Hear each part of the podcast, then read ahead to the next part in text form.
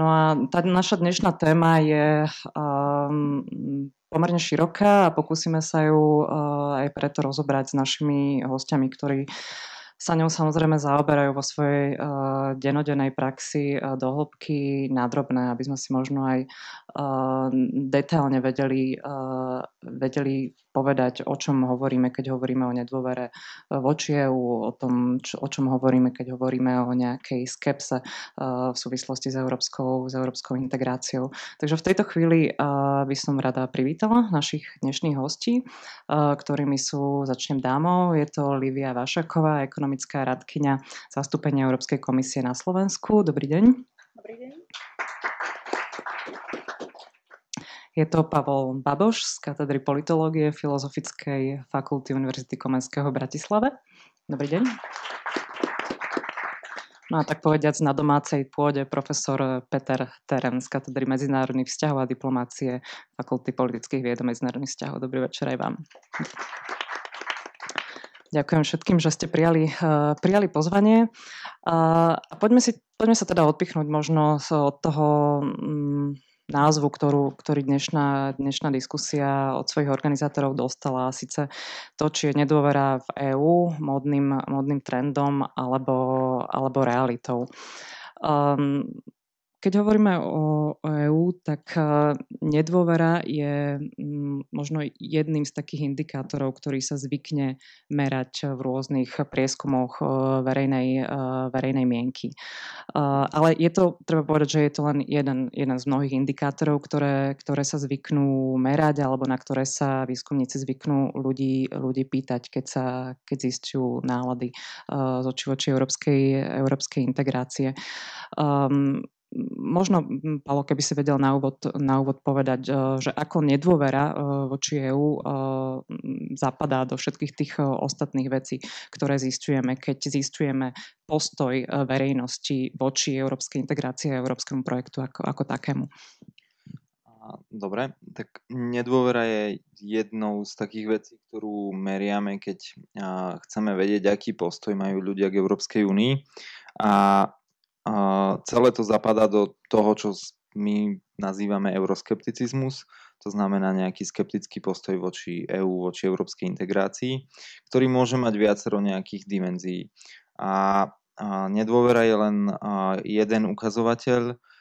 Okrem toho je nespokojnosť napríklad s ekonomickým vývojom, môže byť nespokojnosť s tým, ako fungujú demokratické procesy v rámci Európskej únie, môže byť nespokojnosť s tým, čo členstvo krajine prinieslo alebo neprinieslo.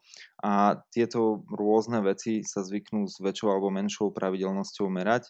A dôvera je špecifická v tom, že ju meriame veľmi dlho, v prípade Slovenska už od vstupu, v prípade iných krajín už od 70. rokov.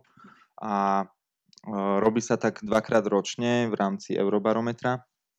A aj vďaka tomu máme veľmi dlhú sériu dát a vieme povedať, že ako sa vyvíja. A to, čo vidíme v prípade Slovenska, ale aj niektorých ďalších krajín, najmä vo V4, je, že tá dôvera je akoby minimálne od finančnej krízy od roku 2008-2009 je na nejakej stabilnej úrovni. A dochádza k výkyvom iba vtedy, keď prebieha nejaká aktuálna kríza, ktorá je celospoločenská, ktorá je vo všetkých médiách, ktorou, poviem to tak ľudovo, ktorou ľudia žijú, o ktorej sa bavia aj v krčme. No a v prípade Slovenska to boli iba dve také udalosti a to bolo pád Radičovej vlády kvôli eurovalu. A teda môžeme sa sporiť o to, či to bolo kvôli eurovalu alebo nie, ale bolo to spojené s eurovalom a minimálne v médiách bola táto spojitosť a tým pádom sa o tom ľudia takto rozprávali a vtedy vidíme takýto krásny výkyv, keby sme mali ten graf. A druhá bola utečenecká kríza v roku 2015-2016, kde opäť tá nedôvera voči EU vystrelila hore a keď tie emócie upadli, tak naspäť sa vrátila na takú dlhodobú svoju úroveň, teda dlhodobú posledných 10 rokov asi. Možno otázka pre Petra Terema. Ako podľa vás súvisí dôvera, respektíve nedôvera v Európsku úniu a európsky projekt, európsku integráciu s tým, akú máme dôveru voči inštitúciám a politikom na národnej úrovni? Tak samozrejme, že z prvotných čísiel sa tu ponúkajú určité otázky, hypotézy a hľadanie nejakých súvislostí. Faktom je, že keď sa na tie čísla lepšie pozrieme a na prieskumy verejnej mienky odrážajúce dôveru na národnej úrovni a potom dôveru samozrejme v inštitúcii Európskej únii, tak v podstate sa nám nejaká taká priama korelácia stráca. O čo ide? Ide o to samozrejme, že jednoducho inštitúcie Európskej únie napriek tomu, že v tom všeobecnom diskurze prebieha tá diskusia v pozícii my a oni, ako oni v Bruseli, tak fakticky ukazuje, že, a neviem, či to reflektuje to obrovské zúfalstvo potom tých ľudí na tej národnej úrovni, ale napriek tomu všetkému, čo väčšinou počúvame vo vzťahu k Bruselu, tak fakticky sa ukazuje, že dôvera nadnárodnej inštitúcie, v inštitúcie Európskej únie konkrétne, je o 10 až 25% vyššia obvykle ako dôvera národnej inštitúcie. Ja tu mám dokonca porovnanie do Slovenskej republiky, rok 2012, dôvera vo vládu 34%, dôvera v Európsku komisiu 45%. Rok 2017 32%, 43%. Hej. Národná rada Slovenskej republiky napríklad dôveruje ale 29% v roku 2017 a v Európskom parlamentu 46%. Hej. A to ešte máme samozrejme aj porovnania iných krajinách, kde už sa ukazuje, že tie rozdiely môžu byť naozaj niekedy až tých 20-25% v podstate prospech inštitúcie Európskej únie. Čo je veľmi zaujímavé a fakticky ukazuje to na to, že jednoducho, ak existuje nejaká kríza na národnej úrovni a určité turbulencie, povedzme v tej politickej rovine, tak sa to automaticky prenáša na tú úroveň vo vzťahu k európskym inštitúciám. Livia, je to do veľkej miery tak, že ten obraz Európskej únie vytvárajú v jednotlivých krajinách do veľkej miery národní politici a možno aj národné inštitúcie. A teda z tohto pohľadu je ten rozdiel, ktorý tieto čísla niekedy väčší, niekedy menší ukazujú, taký dosť možno ťažko vysvetliteľný, alebo je ťažko vysvetliteľný z tvojho pohľadu? Ja by som možno začala takým širším kontextom, keďže tu reprezentujem jednu európsku inštitúciu, konkrétne Európsku komisiu, že v podstate EÚ z môjho pohľadu je ako naozaj dobrý projekt. Máme napríklad najdlhšie obdobie mieru v európskych dejinách. V podstate vytvorili sme tu obrovský vnútorný trh, ktorý vytvára strašne veľa podnikateľských príležitostí. Namiesto malého 5-miliónového Slovenska naše spoločnosti môžu obchodovať na 500 miliónov veľkom trhu. Študenti môžu využívať Erasmus, môžu študovať, že prečo vlastne táto nedôvera tu je. A možno tak ako zjednodušenie, že ľudia mnohé z týchto výhod, ako tu voľnosť cestovania, roamingové poplatky, považujú za samozrejme a práve naopak, ako tieto krízy, ako už aj spomínali kolegovia, či už tá migračná kríza alebo hlasovanie o eurovale, ktoré potom položilo Radičovej vládu, viedlo k tomu, že vlastne to, čo vnímajú tí občania a to, čo vnímajú z tých správ, tak sú skôr tie negatívne veci, ktoré ľahšie predávajú. Preto vlastne v podstate aj médiá veľkú časť tých správ, čo dávajú, tak majú skôr negatívnu konotáciu. Tak viedlo k tomu, že viac menej tie pozitíva sme málo opakovali a ľudia ich začali brať za samozrejmosť, zovšedneli a naopak veľa sa hovorilo o tých negatívach, ktoré sa dostávali do popredia. To, čo spomínal pán profesor Terem, je naozaj pravda, že vlastne skoro vo všetkých tých číslach tak dôvera v európske inštitúcie vychádza vyššie ako dôvera v národné inštitúcie. Neviem, či je to spôsobené tým, že naozaj ako to, čo je vzdialenejšie, tak máme takú tendenciu brať, že je to niečo to ako lepšie, má väčšiu objektivitu, prináša nám možno akoby takú väčšiu istotu, že sa tam tie rozhodnutia robia objektívne. Ale je to niečo, čo aj nám v podstate ako dáva tú spätnú väzbu, že celkovo dochádzame teda k také nejakej kríze establishmentu. To znamená, že celkovo tých vládnych elít. Nie je to len ako niečo, čo sa priamo týka Európskej únie, týka sa to rovnako aj národnej úrovne. Môže to byť spôsobené v podstate tým, že je väčšia miera informovanosti, ľudia viacej vidia do tých chaos, máme relatívne široké možnosti získavať informácie, či už z verejne prístupných zdrojov, alebo v podstate potom zo zdrojov, ktoré ponúkajú aj tie alternatívne médiá. A toto sú všetko veci, ktoré ako prináša moderná doba, prinášajú moderné technológie, do veľkej miery tu neboli v predchádzajúcom období. Uh-huh.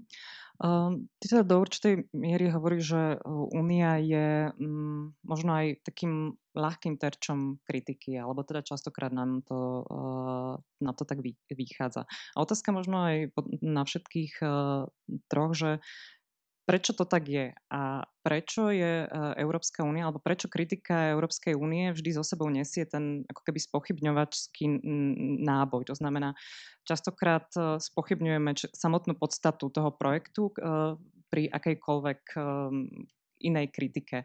Hej, čož nie je ten prípad, keď napríklad máme tu veľkú nespokojnosť s tým, ako fungujú veci v národnom štáte, konkrétne na Slovensku, ale nikto nehovorí o tom, že by sme to mali rozpustiť alebo že by sme sa na to mali vykašľať. Skrátka, mierime tú kritiku cielenejšie, hej, na to, čo sa nám nepáči. Kdežto pri tom európskom projekte, ako keby častokrát to tá únia schytáva celkovo. Prečo je to tak? Z časti to vychádza už z prístupového procesu, ktorý všetkým kandidátskym krajinám, teda v čase pred vstupom sú to kandidátske krajiny, dáva nejaké podmienky, ktoré musia byť splnené, aby sa krajina mohla stať členom. A sú to národní politici, ktorí potom musia doma svojim vlastným ľuďom vysvetľovať, že musíme urobiť to a to. Častokrát je to nepríjemné, a či už pre nich ako politikov a ich strany, ale mnohokrát aj pre ľudí samotných. A častokrát sú to zmeny, ktoré nie je jednoduché vysvetliť, prečo sa musia udiať. A politici jednoducho zjednodušujú si to tým, že namiesto toho, aby vysvetlili ľuďom, že tieto zmeny potrebujeme, lebo krajina sa bude mať lepšie, tak povedia, že tieto zmeny robíme, lebo si to žiada EÚ. A potom to, čo sme videli minimálne v prípade V4, bolo, že aj po vstupe do Európskej únie takéto obviňovanie Európskej únie za všetko zlé pokračovalo ďalej. A mnohokrát bola Európska únia obviňovaná aj z nepopulárnych opatrení, ktoré vôbec neboli vyžadované z Bruselu, boli jednoducho naplánované alebo boli cieľom politických strán, ktoré práve boli pri moci. Ja spomeniem jeden príklad. Dôchodková reforma. Mnoho ľudí to vnímalo, alebo keď sme robili minulý rok výskum a debaty s ľuďmi, tak mnoho ľudí to vnímalo tak, že, alebo spätne si pamätalo, že ten Dzurinda s Kanikom vtedy hovorili, že kvôli EÚ musíme urobiť dôchodkovú reformu. No jednoducho to tak nie je. Kvôli EÚ sme ju robiť nemuseli. Ale tí politici mnohokrát veľmi radi zvalia vinu na EÚ, pretože je potom jednoduchšie vo voľbách zvaliť vinu na niekoho za zlé veci a na seba zobrať len tie dobré. A tam niekde to pramení a tam niekde vlastne a to začalo a pokračuje to dodnes. Čiže toto je časť vysvetlení. A tá druhá vec, ale ktorej by som trošku ešte reagoval na tú dôveru a nedôveru a rozdiel medzi národnými inštitúciami a domácimi je, že Slováci veľakrát akoby čakali na to, že stav vecí verejných niekto vyrieši za nich a niekto príde a zlepší to. A tieto očakávania mali aj od európskych inštitúcií alebo od únie ako takej. A práve preto dôverujú viac komisii a viac Európskemu parlamentu než domácej vláde a domácemu parlamentu, že do tej únie si projektujú nejaké také vízie, že oni sem prídu a zdisciplinujú našich politikov a naučia ich, ako sa majú správať. A bohužiaľ sa to nenaplňa, tieto očakávania, či sú reálne alebo nereálne, to je druhá debata, ale nie sú naplnené. A z toho potom pramení nejaké sklamanie a opäť je to zdroj tej nedôvery. Projektovanie očakávaní je vždy častokrát matkou frustrácie, a v prípade Európskej únie je asi do veľkej miery problém aj v tom, že len málo kto má možno úplne jasný obraz o tom, aké je rozdelenie úloh, tak povediac, medzi európskou a národnou úrovňou, a vieme, že aj s tým, ako sa Európska únia ako projekt vyvíjala, toto rozdelenie sa skôr viac mlží, než že by sa možno vyjasňovalo. Livia, z tvojho pohľadu je na toto nejaký možno dobrý kľúč, ako sa cez ktorý sa na toto pozrieť, aby sme vedeli, komu pripisovať za čo zodpovednosť? Ja by som ešte reagovala na to, čo hovoril pán Baboš, a naozaj ako veľmi dlho panovala retorika nielen na Slovensku, ale aj vo všetkých členských štátoch, že to dobré národné vlády tvrdili, to sme my. Všetko to zlé, to je Brusel. A s takouto retorikou sa potom veľmi ťažko ako buduje pozitívny imidž Európskej únie. Na druhej strane, čo sa týka ako európskych inštitúcií, tak veľmi často tam nebol nikto, kto by mohol hájiť ten obraz európskych inštitúcií. Napríklad Európska komisia má zastúpenie v každej členskej krajine. V Bratislave máme zastúpenie, kde je asi 20 úradníkov. To znamená, že veľmi ťažko potom reagovať na politické tvrdenia, ktoré prichádzajú častokrát z tej najvyššej úrovne. A toto si myslím, že veľmi dlho formovalo potom aj ten obraz, ktorý sa vytváral v jednotlivých členských štátoch. Ešte keď hovoríme, vlastne ešte by som nadviazala aj na tú otázku, čo mal pán Baboš, že v podstate prečo je EÚ tým terčom populistov, terčom euroskeptikov, tak ja si myslím, že do veľkej miery je to dané aj tým, že Európska únia ako taká má vo svojej kompetencii veci, ktoré otvárajú trhy a ktoré v podstate akoby napomáhajú globalizácii. Obchodná politika je vo výlučnej kompetencii, teda otváranie tých trhov smerom navonok a vytváranie vnútorného trhu smerom dovnútra Európskej únie sú presne tie politiky, ktoré sú vo výlučnej kompetencii tej európskej úrovne, a toto si mnoho ľudí, hlavne tých, čo strácajú na globalizácii, čo strácajú napríklad na tom, že prichádzajú migranti a berú im prácu. To je prípad napríklad strednej vrstvy v Spojenom kráľovstve Veľkej Británii, kde práve ľudia zo strednej Európy brali miesta tým, ako by som povedala, nižšie príjmovým skupinám vo Veľkej Británii, ktorí si potom povedali, že takto teda nie. Nielen, že prichádzame o miesta, ale zároveň je tu tlak smerom dole na naše mzdy. No a toto v podstate ako sa potom pripisuje Európskej únie, že vďaka vám tu máme tých migrantov, lebo vy podporujete 4 slobody, vy podporuje v podstate otváranie tých trhov, otváranie vlastne prísunu novej pracovnej sily. A naopak tie politiky, ktoré potom vlastne zmierňujú následky globalizácie. Či už je to na začiatku procesu, teda hlavne vzdelávanie, že vytvárate predpoklady, aby ten človek sa vedel zapojiť do globalizácie a profitovať, alebo potom vlastne tie procesy, kde už ide o redistribúciu bohatstva, teda nejaké sociálne politiky, dôchodková politika, tak tie sú presne na národnej úrovni. A toto vlastne potom spôsobuje, že tie národné štáty, ako mali väčšie kompetencie, dávať, nechcem to povedať tak úplne okato, ale svojím spôsobom darčeky. Dávame teraz 13. dôchodok penzistom, dávame teraz ako nejaké bonusy tej, ktorej skupine. A toto v podstate akoby národným vládam zasa dáva možnosti si vylepšovať ten imidž, ktorý vedie k tomu, že zasa v podstate my sme tí zlí, lebo vytvárame akoby tú globalizáciu, čo nie je pravda. Lebo tá globalizácia by prichádzala bez ohľadu na to, či tu tá EU je alebo nie je. Tendencie, ako sú napríklad starnutie populácie v vyspelých krajinách, klimatické zmeny, ktoré prichádzajú, väčšia automatizácia, sú naozaj trendy, s ktorými sa EU musí vyrovnávať, a nie, že ich sama vytvára. Ďakujem. Ja v podstate ešte doplním, ak môžem, k tejto otázke toľko, že v podstate ktorý typ politikov si vlastne osvojil tú myšlienku, že jednoducho ten Brusel je vďačným zdrojom politického kapitálu, v podstate mobilizácie voličskej základne. Sú to nacionalisti a populisti, ktorí na tomto základe dokázali si vždy vybudovať veľmi solidnú voličskú základňu a dokázali mobilizovať vlastne svoj elektorát. Veľmi špecifickým ešte rysom strednej Európy je, že v podstate Juraj Alner to nazval politika rôznych adresátov v Bruseli, čo znamená, že jednoducho politici strednej Európy majú úplne inú retoriku na domácej pôde, dokonca ktorá je mnohokrát úplne v rozpore s európskymi zvyklosťami, kým v Bruseli v podstate je tá retorika veľmi ústretová, doslova zodpovedná. A zoberte si pôsobenie Viktora Orbána v roku 2010, ale v konečnom dôsledku aj premiéra Fica napríklad, krásne ukazuje v podstate rozpor v tom, akým spôsobom oslovoval vlastne voličov a aký slovník pritom použil doma vo vzťahu k európskym témam a ako nakoniec potom rozhodovali títo ľudia v Bruseli.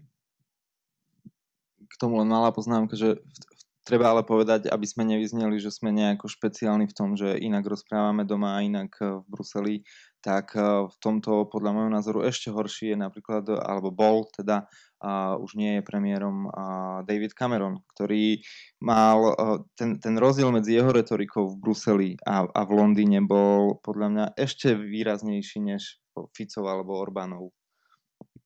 Čiže to nie je iba slovenské špecifikum, správať sa inak v Bruseli a inak doma.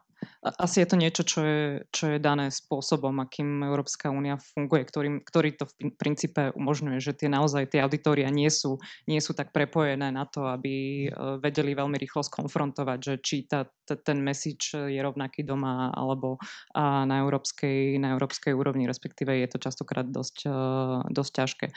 Skúsme sa možno pozrieť, čo sú tie zdroje obav ľudí alebo nedôvery u ľudí na Slovensku a možno v porovnaní aj potom v iných krajinách. Robili sa, Pavel, ty si bol súčasťou mnohých výskumov toho, ktoré sa presne na toto ľudí pýtali, nie len teda v prieskumoch verejnej mienky, ale v hĺbkových rozhovoroch. Analyzoval si to ako na Slovensku, tak aj v niektorých iných krajinách. Tak skúsme si povedať možno, že čo sú tie veci, ktoré ako keby ľudí najviac trápia, keď sa nadhodí téma Európskej únie a do akej miery sú, potom si môžeme rozhodať, do akej miery sú tie výčitky oprávnené alebo opäť do nich vstupujú nejaké nie úplne dobré informácie alebo nie úplne dobré vnímanie. Tých dôvodov je viacero a tie výskumy, ktoré sme robili, nedokážu celkom jasne povedať, že teraz toľko percent ľudí hovorí to alebo to, lebo to neboli štandardné prieskumy verejnej mienky, ale hlavný dôvod boli vlastne očakávania, že keď sme vstupovali do Európskej únie, a toto sa týkalo aj Maďarska, aj Bulharska, aj Lotyšska, to sú krajiny, v ktorých sme mali partnerov, ktorí robili to isté, čo my na Slovensku, tak sme mali nejaké očakávania, čo tá únia prinesie, pre krajinu ako takú, pre ľudí v nej, lebo to nie je vždy to isté, a napokon aj pre politikov. Tie očakávania, stručne keď to zhrnem, boli, že ľudia sa budú mať lepšie, možno sa približíme k tomu nemeckému alebo rakúskému štandardu, že aj tá krajina sa bude mať lepšie v zmysle poklesu nezamestnanosti napríklad a vyrovnávania regionálnych rozdielov, a že jednoducho už to nebude len bohatá Bratislava a chudobný východ, ale že aj iné regióny by možno im mohla pomôcť regionálna alebo kohezná politika EÚ. A potom vo vzťahu k politikom, to je to, čo som hovoril, čo súvisí s korupciou, že jednoducho ich tá únia zdisciplinuje, že im povie, že takto sa nemajú správať a oni nejakým spôsobom sa zmenia. No a tieto očakávania sa do nejakej miery naplnili v niektorých oblastiach a v niektorých menej.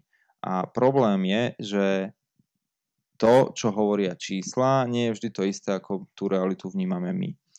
To, že platy narástli niekoľkonásobne a že minimálna mzda sa za 15 rokov zvýšila, neviem, či 10-násobne alebo ešte viac, je niečo iné ako to vnímanie, že stále sa nemáme tak dobre ako Nemci. No ten problém je trošku aj v tom, že aj tí Nemci sa vyvíjali za tých 15-14 rokov od vstupu a tie očakávania možno neboli celkom reálne v tom, že napríklad nikto v Bruseli ani Únia ako taká nedokáže zmeniť našich politikov a sme to my, ktorí si ich volíme. A čiže to je jeden zdroj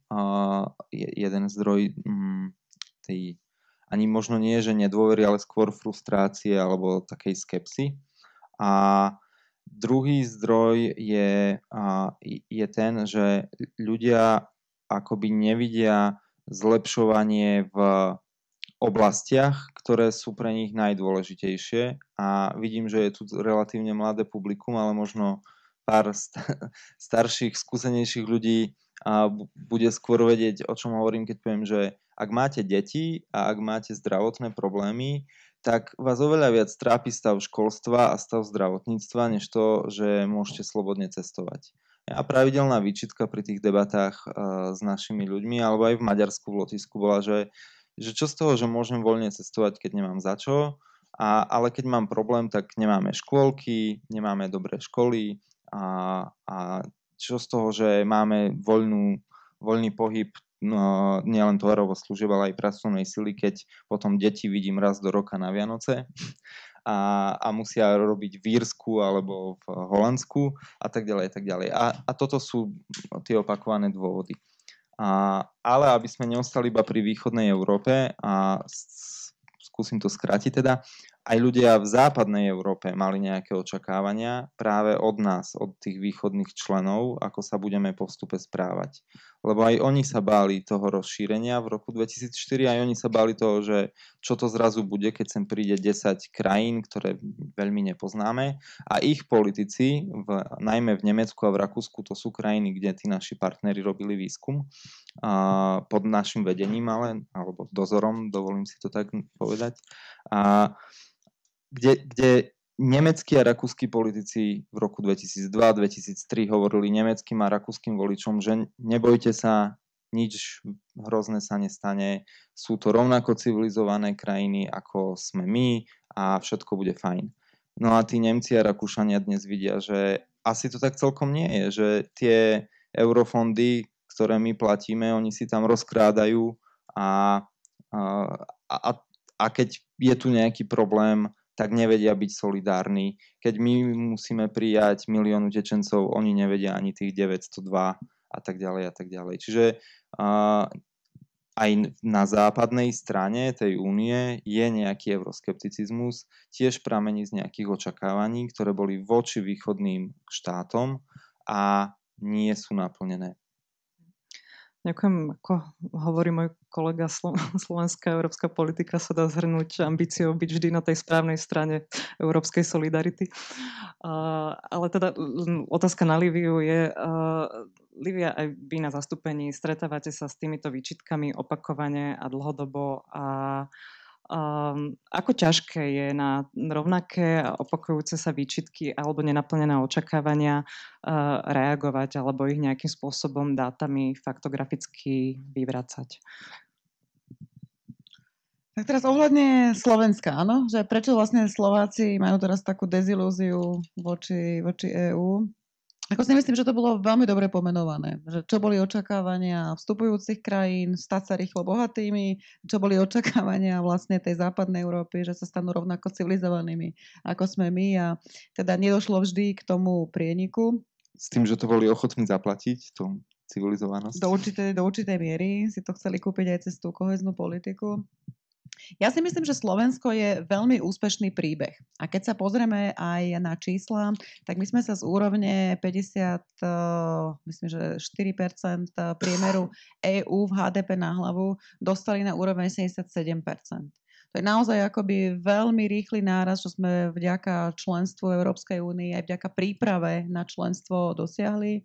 Takže naozaj v prípade Slovenska všetky, by som povedala, tie makroekonomické indikátory, či už je to ako pokles nezamestnanosti, rast HDP, nízka inflácia, naozaj v podstate ako sme, by som povedala, že modelový príklad toho, ako vlastne prístupová krajina mala dobiehať. To, čo vlastne ako aj komisia analyzuje v rámci hodnotenia Slovenska, je, že v podstate v tých sektoroch, kde to občan tak asi najviac vníma, tak až tak pozitívne tú zmenu nevidí. A to sú presne sektory, ktoré spomínal pán Baboš, zdravotníctvo, školstvo, súdnictvo, verejné obstarávanie, vnímanie korupcie, kde sme na konci európskeho rebríčka, nech sa pozeráme v podstate ako na rôzne indikátory, ktoré to hodnotia. A keď sa pozeráme v podstate ako sú rozdelené kompetencie, tak práve v tých oblastiach, kde sa Slovensku darí, napríklad akože máme veľkú otvorenosť ekonomiky, stabilnú menu, tak sú to v podstate výlučné alebo do veľkej miery európske kompetencie. A naopak vlastne tam, kde sú tie problémové oblasti, kde bolo treba najviac pridať, tak to sú v podstate národné kompetencie. kde najväčšie pole pôsobnosti stále ostáva na tej národnej úrovni. Európska komisia má ale veľmi obmedzené možnosti, ako môže zasahovať do slovenského školstva alebo do slovenského zdravotníctva. Ideme tam formou odporúčaní, alebo ideme tam naozaj ako len cez veľmi okrajové regulácie. A tu je práve ten priestor, kde slovenský občan v podstate stále porovnáva to, čo vidí v susednom Rakúsku, že ako tam funguje ten verejný sektor, ako je to tam upravené, aký štandard dostane u lekára v porovnaní s tým slovenským systémom. Keď sme sa pozreli hlbšie práve na tieto sektory, kde si myslíme, že Slovensko má najväčší priestor na zlepšenie, tak častokrát legislatíva je na veľmi dobrej úrovni. Mali sme napríklad seminár na verejné obstarávanie, kde nám jeden expert povedal, že naša legislatíva znesie porovnanie so škandinávskou. A kde vidíme problém, je práve implementácia tej legislatívy. A to sme znova pri dôvere, ktorou sme začali túto debatu, a kvalita inštitúcií. A to je niečo, čo sa veľmi ťažko mení. V tých západných krajinách ten proces trval dlho, kým sa budovali dôveryhodné inštitúcie, kým v podstate sa budoval mechanizmus fungovania týchto inštitúcií, obsadzovania týchto inštitúcií. To sú tie piliere demokracie, ktoré tieto štáty si vytvárali 10 ročia, niektoré stáročia. Slovensko je mladá ekonomika a možno práve toto je tá oblasť, kde by sme mali pridať, aby sa našej krajine darilo dobre aj do budúcna. Lebo keď sa pozeráme na aj tie makroekonomické ukazovatele, tak zatiaľ vlastne všetko nám vychádza veľmi dobre, ale vidíme tam práve výzvy do budúcna, že tá konvergencia, to približovanie sa k priemeru EÚ, tak za posledné 4 roky stagnovalo. Teda ako by sme sa zastavili na tej ceste dobiehania západnej Európy, teda priemeru EÚ. A môže to mať viacero dôvodov. Jeden z nich môže byť ten v podstate, že ľahšie sa dobieha z nižšej úrovne, lebo tam viac menej môžete kopírovať, môžete doviesť stroje z iných krajín, ktoré vám potom veľmi rýchlo zvýšia produktivitu, zvýšia HDP. Ale ako náhle sa dostanete na nejakú úroveň, tak už je to ťažšie, lebo to musíte robiť napríklad cez kvalitu inštitúcií alebo pre zvýšenie kvalifikácie pracovnej sily. Alebo to môže byť dané aj tým, že naozaj viac menej ako ten model, ktorý sme tu mali, bol výlučne založený na lacnej pracovnej sile a už sa nedá v podstate ako ďalej tlačiť do budúcna bez toho, aby sme zlepšili aj iné parametre. Ďakujem.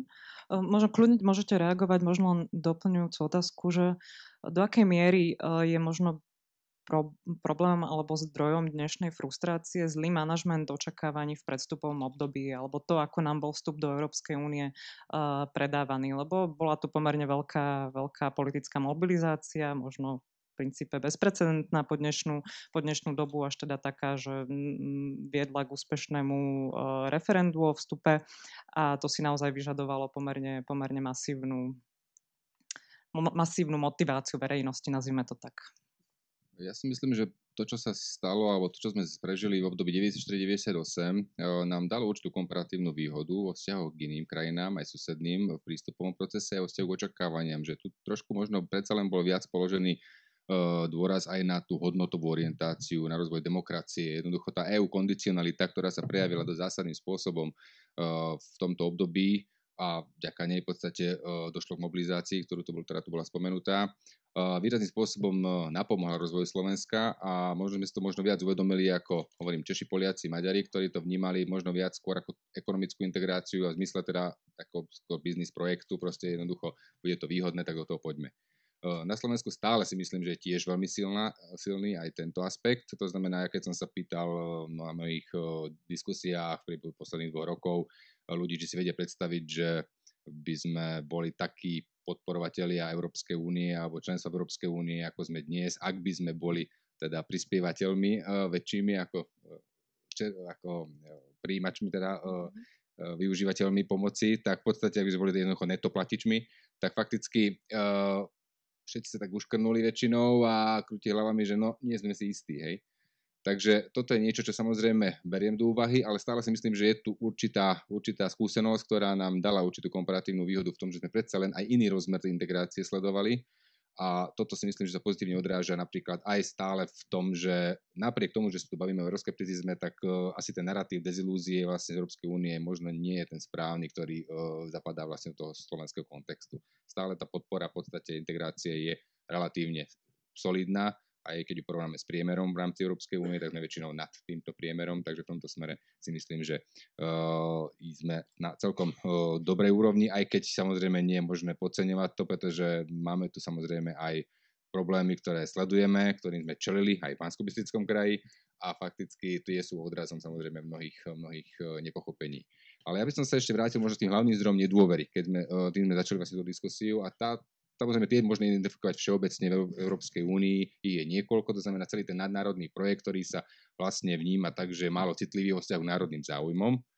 Je to jeden taký hlavný argument vlastne, ktorý sa používa. Druhým je kritika spoločnej politiky EÚ, to znamená európske normy nezohľadňujú určité špecifiká na národnej úrovni, určité ekonomické, sociálne a tak ďalej.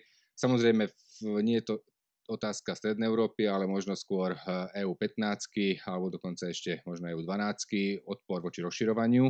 Hej, tam je vlastne, u nás to nie je samozrejme taká významná téma ako v týchto krajinách. No a pochopiteľne samozrejme demografický deficit, ktorý sa častokrát artikuluje dosť výrazne ako jeden z takých argumentov, to znamená vlastne nedostatok legitimity pri rozhodovaní európskych inštitúcií. Paradoxné je, že práve, a tým som vlastne začal a tým aj skončím, v prípade Slovenska tá EU kondicionalita pomohla rozvoju demokracie, to znamená tí, ktorí tvrdia na Slovensku proste a využívajú tento argument, akoby zabudli, že práve vďaka EU máme tú demokraciu dnes takú, ako máme. Napriek tomu silnému momentu, o ktorom Peter Terem hovoril, že bol tam tento silný moment v tom európskom príbehu Slovenska, alebo teda v tej európskej integrácii Slovenska. V tej politickej komunikácii z môjho pohľadu vysoko prevažuje predávanie toho projektu cez finančný aspekt, cez proklamovania alebo teda zvýrazňovania tých transferových peňazí, ktoré na Slovensku v rámci koheznej politiky príjmajú, to, že teda v tom súvahe to, čo do toho dávame, to, čo do toho získame, je teda akože jasný výsledok, ktorý je pozitívny pre nás, ale do veľkej miery absentová, alebo nebola tu v politickej komunikácii prihlásenie sa k tomu projektu ako k hodnotovému a projektu, ktorý stojí na nejakých základných pravidlách a hodnotách. A to je niečo, na čo dnes v Strednej Európe náražame do veľkej miery. Akú úlohu hrá toto dnes vo vnímaní Európy na Slovensku? Ja si myslím, že veľkú, lebo to, čo si pomenovala, to vieme zdokladovať, že to tak minimálne v prípade Slovenska bolo a tie škody, my vlastne dnes vieme alebo pociťujeme tie škody, ktoré boli napáchané tým, ako sa komunikovalo v roku 2000, 2002, 2004 a tým, že 15 rokov, povedzme 16 rokov od roku 2000 po rok, alebo od roku 98 po rok 2015 sa zvýrazňovali len a len ekonomické výhody členstva. Jednoducho určovalo tú debatu a dynamiku natoľko, že my sa dnes od nej nevieme jednoducho odpútať a baviť sa o hodnotách. Ale na druhej strane, ja budem tak trošku advokát diabolí, tým politikom aj rozumiem, pretože poprvé majú štvorročný volebný cyklus a nie dlhší a po druhé museli jednoducho zmobilizovať ľudí a dostať ich k tomu referendu a to referendum muselo byť platné, aby sme mohli bez nejakých väčších právnych problémov vstúpiť do Európskej únie. No a teraz si predstavte, že by sme to hrali na hodnoty a že ako politik v nejakom 2000-2002 by som pred vás predstúpil a povedal, že vstúpme do únie a teraz by som neapeloval na ekonomické nejaké dôvody, že do 5 rokov sa budeme mať ako Nemci, ale by som na to išiel práve cez nejaké že inštitucionálne demokratické vylepšenia, že naučíme sa, ako si vládnuť, zlepšíme školstvo a budeme sa mať dobre o 30 rokov. No tak možno vy nie, ani vy nie. A vy tak v 50-ke sa možno budete mať dobre. No tak takto by som tých ľudí asi nepresvedčil. Tým nechcem povedať, že to je správne. Dnes vidíme, aké negatívne dôsledky to má stále, ale v tom čase ako mám isté pochopenie, prečo sa to tak udialo. Livia, to nastavovanie týchto pravidiel alebo tých základných hodnôt demokracie, právneho štátu ktoré síce máme zakotvené v základných zmluvách a teda je to niečo, k čomu sme sa formálne prihlásili, ale reálne v regióne, v Poľsku, v Maďarsku s tým máme problém. Samozrejme, keby sme chceli byť dôslední, na Slovensku tiež určite nájdeme problematické body, ale teda ako keby ten vývoj vytvoril nejaký tlak na EÚ a európske inštitúcie nejakým spôsobom s tým niečo robiť, hoci právne alebo kompetenčne, ale aj politicky je to problematické. Napriek tomu je to niečo, do čoho sa komisia tak trochu púšťa. S akými očakávaniami? Tak začala by som tým, že EÚ v podstate má v týchto veciach o mnoho väčšie možnosti pred vstupom ako po vstupe. To znamená, že keď Slovensko sa snažilo vstup do Európskej únie, tak bolo ochotné plniť viacero vecí, od ktorých potom po vstupe už ustúpilo. Alebo by potom už nebolo ochotné takýmto štýlom pristupovať k rýchlym zmenám vo svojom právnom poriadku, vo svojej organizácii, či už inštitúcii, alebo organizácii práce na niektorých úradoch. Takže toto je vlastne niečo, čo ako si myslím, že pre Slovensko bolo prospešné nielen to, že sme boli v EÚ, ale aj ten samotný prístupový proces, ktorý nás donútil urobiť strašne veľa dobrých vecí, ktoré sme síce prezentovali tak, že robíme to kvôli tomu, že aby sme sa dostali do EÚ, a do veľkej miery tieto veci boli dobré pre Slovensko samotné ako pre krajinu. No ako som už povedala, teraz, keď sú Poľsko, Maďarsko, Slovensko členmi klubu, tak sa na nich pozerá v podstate ako na rovnocenných partnerov a pristupuje sa k ním, by som povedala, akoby s takým menším tlakom, ako to bolo počas tých prístupových rokovaní. Čo si niektoré krajiny vyložili potom po svojom a začali, by som povedala, do veľkej miery akoby využívať tie svoje špecifika na to, aby viac menej sa niekedy odchýlili od tých princípov, ktoré sa snažili presadiť v prístupových rokovaniach. Teraz prečo vlastne je to pre EÚ problém?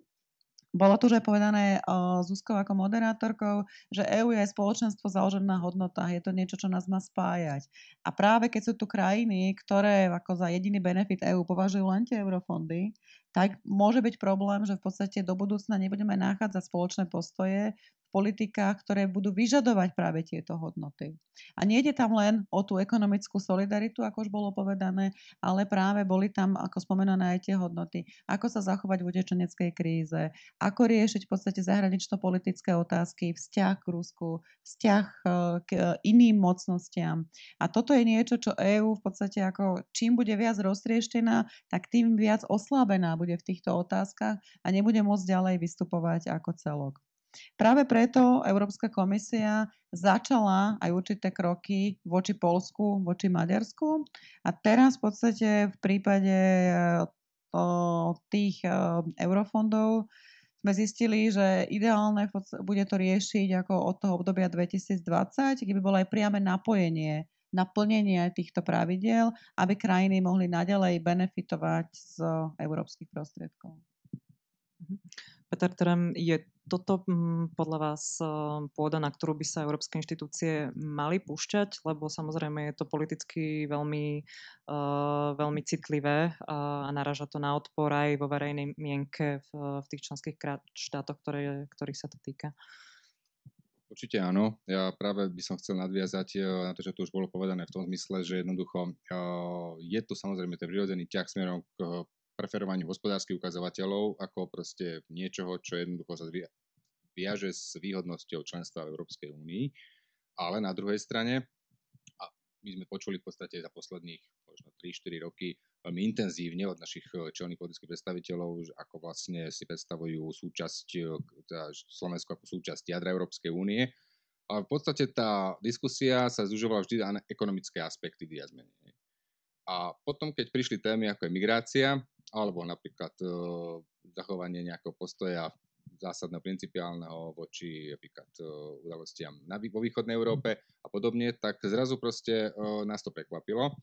A ja si dovolím ešte jednu takú možno trošku provokatívnu poznámku povedať, ale ak tu za posledné týždne sme sledovali nejaký nárast verejnej aktivity, občianskej aktivity v uliciach, na námestiach, ale aj vo verejnej diskusii a v médiách a tak ďalej, tak ja hovorím, že práve títo ľudia nás kvalifikujú do jadra Európskej únie. Toto je to, čo nás kvalifikuje do Európskej únie. Toto ukazuje na to, že sme zrelí byť členmi Európskej únie a v tom samotnom jadre, pretože to je prirodzené správanie, nie je nič prirodzenejšie, ako jednoducho urobiť si nejaký transparent a výjsť s ním von a ukázať svoj názor, svoj postoj. Toto patrí jednoducho k európskej demokracii. A túto otázku sme možno trošku zanedbali, samozrejme, možno vo vzdelávaní. Jednoducho, príliš sme sa sústredili na tie ekonomické aspekty, veľmi zdôrazňujú samozrejme politickí lídri, ten verejný diskurs je prirodzene vlastne dominantný skôr v orientácii na ekonomické výhody členstva a to ostatné sme to zásadným spôsobom zanedbali, to znamená, tá reforma politická, ekonomická v zásade prebiehala pomerne úspešne, ale tá reforma v tej mentálnej rovine trošku zaostáva a tu sme niekde zlyhali možno aj my v školstve, hej, a možno aj v mnohých iných veciach. Ešte ak môžem doplniť, že práve ako tie iné otázky ako ekonomické sú tie, čo mobilizujú ľudí. Lebo ako sme to videli počas migračnej krízy, to, že otázka ohrozenia, otázka bezpečnosti, to bolo niečo, čo v podstate ako ľudia si brali za svoje. A čo do veľkej miery potom aj tí politici chceli využívať a práve v tomto regióne to bol, ako by som povedala, jeden z tých hlavných faktorov, čo využili všetky V4 krajiny pri posledných a aj predposledných voľbách. Peter Terem spomenul námestia, teda to dianie, ktorého sme boli s svedkom uplynulé mesiace, kedy Slovensko naozaj prechádzalo nejakým veľkým vnútorným šokom. A naozaj na tých námestiach bolo vidno veľa európskych vlajok, minimálne v Bratislave, možno aj v ostatných mestách, neviem. Malo to nejakú európsku rezonanciu, o Slovensku sa v Európe hovorilo, jednak teda v súvislosti s tými tragickými udalosťami, ale aj s tou občianskou odpoveďou, ktorá nasledovala. Bola tu, na Slovensko prišla delegácia Európskeho parlamentu. Ako podľa vás toto pôsobilo na verejnosť? Akože bolo tam nejaké dovolávanie sa jednak nejakého európskeho rámca, hej? Že sme sa porovnávali, že ako je možné, že na Slovensku v členskej krajine EU k niečomu takémuto došlo a potom sme sa aj dovolávali nejakej pomoci medzinárodných inštitúcií, či vyšetrovacích alebo iných. To znamená, že nejaké také prirodzené utiekanie sa k nejakému civilizačnému ukotveniu vo verejnosti funguje. Je to tak? Mám ja. No, najprv len musím povedať, že to, čo poviem, nie je založené výnimočne na žiadnych výskumoch, prieskumoch a skôr len nejakom akoby, v angličtine sa hovorí, že educated guess, že teda nejakom odhade, ktorý akože vychádza z nejakých možno minulých skúseností. A ja si myslím, že z časti to môže byť prejavom a civilizačného ukotvenia, ale z časti to môže byť prejavom aj takej úplnej beznádeje, že už naozaj nikto alebo žiadna inštitúcia a žiadny relevantný aktér na Slovensku s tým nedokáže nič urobiť a že keď už nepomôže EÚ, tak potom už sme úplne stratení. Čiže do nejakej miery si myslím, že aj toto tam hralo úlohu a len krátka poznámka k tomu, čo hovorili kolegovia, že zavádzanie toho pravidla, že eurofondy budú viazané na vládu zákona, čo sa robí kvôli Poľsku a Maďarsku najmä, je podľa mňa obrazom obrovského zlyhania našich krajín, pretože keď EÚ bola niečo ako klub gentlemanov, kde niektoré pravidlá boli na papieri, ale niektoré pravidlá proste na papieri neboli. Keď ste gentleman, tak pustíte starenku v MHD si sadnúť a otvoríte dáme dvere. A nebudeme si to predsa písať do žiadnych nariadení, zákonov ani nejakých iných pravidel. No a nejaké takéto pravidlá, že budeme dodržiavať zákony, boli aj v EU, ale nemuseli byť predsa v zakladajúcich zmluvách ani v žiadnych smerniciach. A zrazu tá únia alebo západný členovia, ktorí najviac peňazí do rozpočtu EU dávajú, prišli na to, že tieto gentlemanské dohody, máme tu krajiny, ktoré ani tie gentlemanské dohody nedokážu dodržiavať a vyhovárajú sa pritom na to, že niekde nie sú napísané. A asi takto nejako ja čítam ten signál, že dobre, tak keď sa vyhovárate na to, že nie sú napísané, no tak teraz ich ideme napísať. Ďakujem. Niekto ešte chce zareagovať? Nie. Dobre. Ešte, možno by som povedala, ako naozaj súhlasím, že tá nedôvera v slovenské inštitúcie bola taká veľká, že sme sa upínali teda na medzinárodné inštitúcie, ale že čo sa stalo v podstate v Bruseli alebo inde v západnej Európe, lebo predtým v Bruseli ako imidž Slovenska bol naozaj, že je to malá, bezproblémová krajina, ktorá je ostrovom stability v tomto regióne v porovnaní s Poľskom, Maďarskom a aj Českou republikou. A toto je práve vlastne ten imidž, ktorý sa teraz narušil. A kde Slovensko v podstate s tým, ako ho vnímame my na Slovensku a to vnímanie ľudí vlastne zvonka, že sa viac priblížilo v porovnaní s tým obdobím, čo bolo pred vraždou Jana Kuciaka. Môžem len v tomto, ale budem trošku kritický a nech tu máme nejakú živšiu debatu. Keď ten imidž Slovenska bol ako bezproblémovej krajiny a ostrova stability v očiach zahraničných partnerov alebo Bruselu, tak to je len vďaka tomu, že premiér Fico dokázal svojich partnerov v zahraničí obalamútiť a tento imidž im nanútiť a systematicky ich akoby sa tí partneri alebo Brusel pozeral len na makroekonomické ukazovatele, lebo tie argumenty boli makroekonomické. Sme ostrov stability, lebo máme dobrý rast, lebo sme členom eurozóny, lebo dodržiavame pakt rastu a stability. Ale tie spoločenské veci, ktoré sa týkajú korupcie, ktoré sa týkajú problémov s mafiou. Tu jednoducho boli dlhodobo horšie ako v Českej republike a možno aj horšie ako v Poľsku. A to, že to zahraniční partneri a Brusel nevideli, lebo sa pozerali na tie makroekonomické veci, je problém ich. Ja sa len pridám jednou poznámkou. Primárne sa riešili hospodárske problémy v podstate od roku 2008-2009, v podstate veľmi dlho. Stabilizácia proste hospodárstva bola kľúčová. V tomto smere my sme naozaj boli určitým vzorovým žiakom, hej, v zásade. A boli tu problémy Portugalska, Írska, Talianska, Grécka, samozrejme najviac, to aj nemusím ani zvlášť spomínať. A fakticky aj ďalšie problémy s Rumunskom, Bulharskom, hej, v podstate Maďarsko takisto. Takže jednoducho toto všetko prekrylo možno tie detaily, ktoré by možno mohli nejakým spôsobom iných vonkajších okolností boli možno viac viditeľné. A takto boli viac menej prehliadnuté a prišli vlastne alebo vyplávali na povrch potom v súvislosti samozrejme našimi postojmi migračnej kríze napríklad. Ja by som ešte dodala, že v podstate to hodnotové ukotvenie alebo vlastne ten odpor voči migrantom, porušovanie niektorých ako pravidiel tej liberálnej demokracie, tak boli ďaleko výraznejšie v okolitých štátoch, či už je to Poľsko alebo Maďarsko, čo spôsobilo to, že vlastne ako keď sa človek pozerá z toho veľkého európskeho pohľadu, tak vníma skôr naozaj také výraznejšie veci, hlavne pri tých malých krajinách ako v podstate to, čo ste spomínali vy, kde naviac častokrát je ťažko zohnať porovnateľné dáta.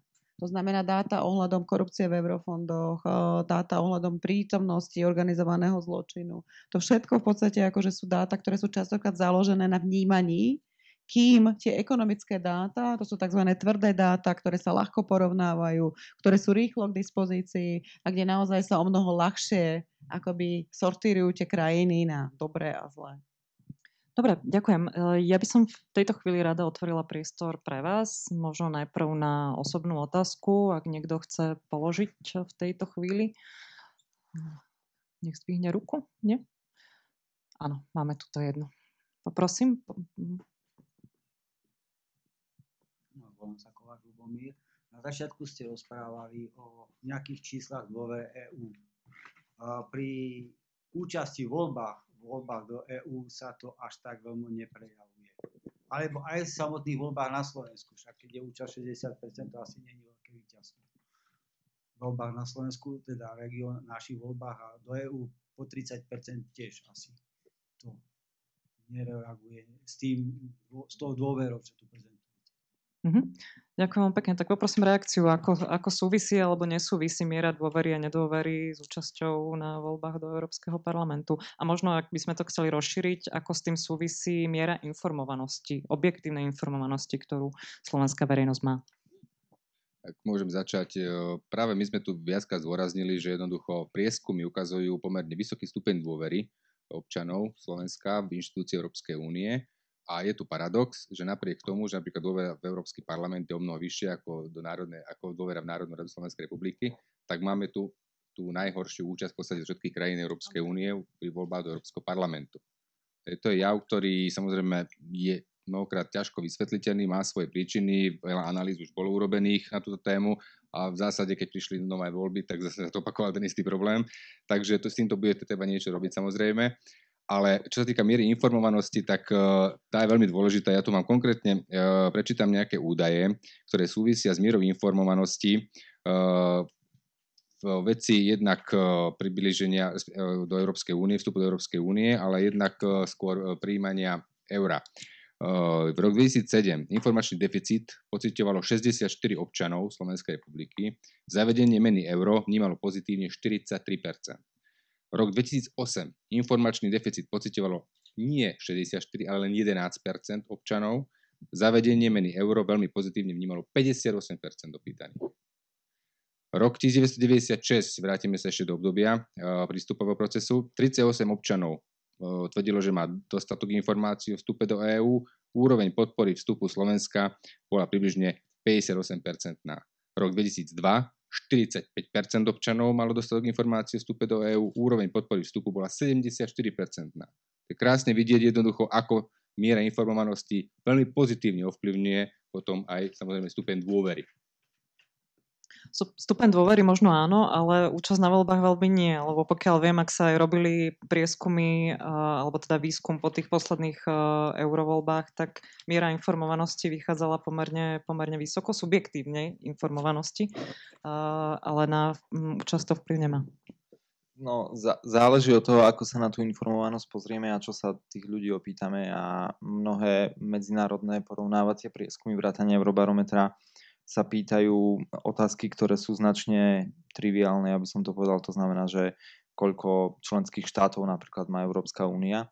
A to sa potom berie ako za nejakú za znak toho, či ľudia majú faktické znalosti o Európskej únii. Ale to nie celkom hovorí, povedzme, o postavení Európskeho parlamentu, o jeho kompetenciách, to, čo môže alebo nemôže, o práci konkrétnych poslancov a ľudia majú potom celkom praktické otázky, že čo tých našich 12 alebo 13, už ani 13, sám neviem, poslancov zmôže, keď ich je tam 751, 750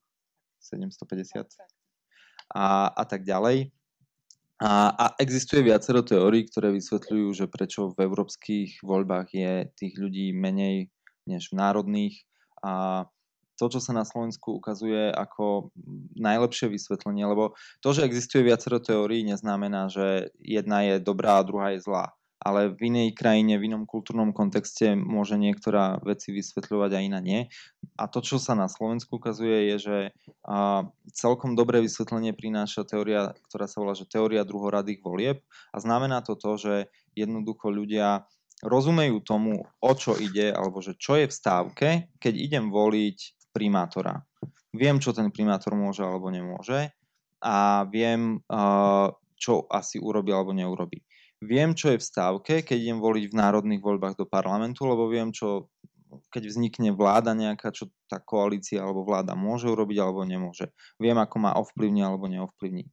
Ale pri tých druhoradých voľbách a na Slovensku sa ukazuje, že nimi sú voľby najmä do Európskeho parlamentu a voľby do VUC, nie je úplne jasné, že čo je v stávke, respektíve ľudia majú pocit, že v stávke je toho veľmi málo. Že jednoducho, bez ohľadu na to, kto tam bude, tak aj tak nič nezmení, lebo buď ich je len 13 a nič nezmôžu, alebo teda však ten parlament aj tak nič nerobí. A toto vysvetlenie na Slovensku sa ukazuje, že najlepšie sedí na tú realitu. To, či naozaj tí 13 niečo zmôžu a či naozaj ten parlament voči iným inštitúciám, ako je najmä komisia alebo rada, reálne niečo zmôže, to možno budete vedieť vy lepšie odpovedať, ale ja by som povedal, že áno, záleží od nich. Mnohí naši poslanci sú aktívni, vedia presadzovať aj postoj Slovenska, pretože veľa práce, a to si možno mnoho ľudí neuvedomuje, sa v Európskom parlamente deje vo výbore. A kde nie je 750 členov, ale menej, možno od 15, ja neviem, do 20. A sú výbory, kde sedia aj dvaja slovenskí poslanci a možno sedí iných 10, ktorí sú ale pasívni. Čiže zrazu sa tam naozaj otvára priestor na to, aby dvaja slovenskí europoslanci v tom výbore presadili záujem Slovenska. Ak sa spoja povedzme s niekým z Pobaltia alebo z Maďarska, tak presadia záujem východných krajín alebo malých krajín. A keď ten výbor niečo odporúči potom tomu plénu, teda všetkým 750, tak častokrát tých 750 už hlasuje v súlade s tým výborom. Čiže priestor na to naozaj je, záleží od individuálnych poslancov, ako tú svoju úlohu vnímajú. Či sú tam na to, aby to robili, a mnoho z nich to tak vníma, alebo sú tam na to, aby brali bruselský plat a nebudeme si klamať, že aj takých je mnoho. Ja by som ešte povedala jeden konkrétny príklad takého aktívneho europoslanca, kde naozaj si myslím, že to prinieslo veľmi konkrétny výsledok pre Slovensko. Je to europoslanec Štefanec, ktorý sa veľmi zaslúžil o to, aby bola vyslaná delegácia Európskeho parlamentu práve na vyšetrenie vraždy novinára Jana Kuciaka na Slovensku.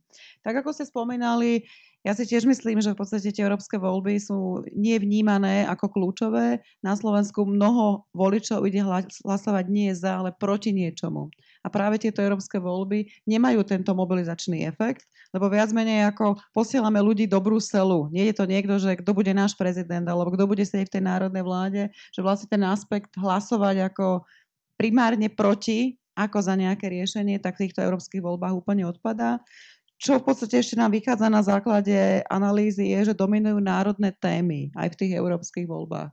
A že tam je absencia v podstate tých európskych tém, vysvetľovania toho, že čo zmôže presne Európsky parlament, aké sú tam úlohy voči iným európskym inštitúciám a čo presne vlastne tá hŕstka slovenských europoslancov zmôže v takom veľkom Európskom parlamente. Ďakujem. Ak nie sú nejaké ešte ďalšie otázky osobné? Áno, vzadu, nech sa páči. Máte tú kocku, či čo to je? Zdravím, zváda Milan. Možno otázka, úplne súhlasím s tým teda, že Európska únia je propagovaná ako ekonomický projekt a naozaj tie hodnotové veci sú ako keby v úzadí, že keby ste nám mohli povedať viaceré príklady nejakých tých vecí hodnotových, ktoré by mali spájať tú Európsku úniu.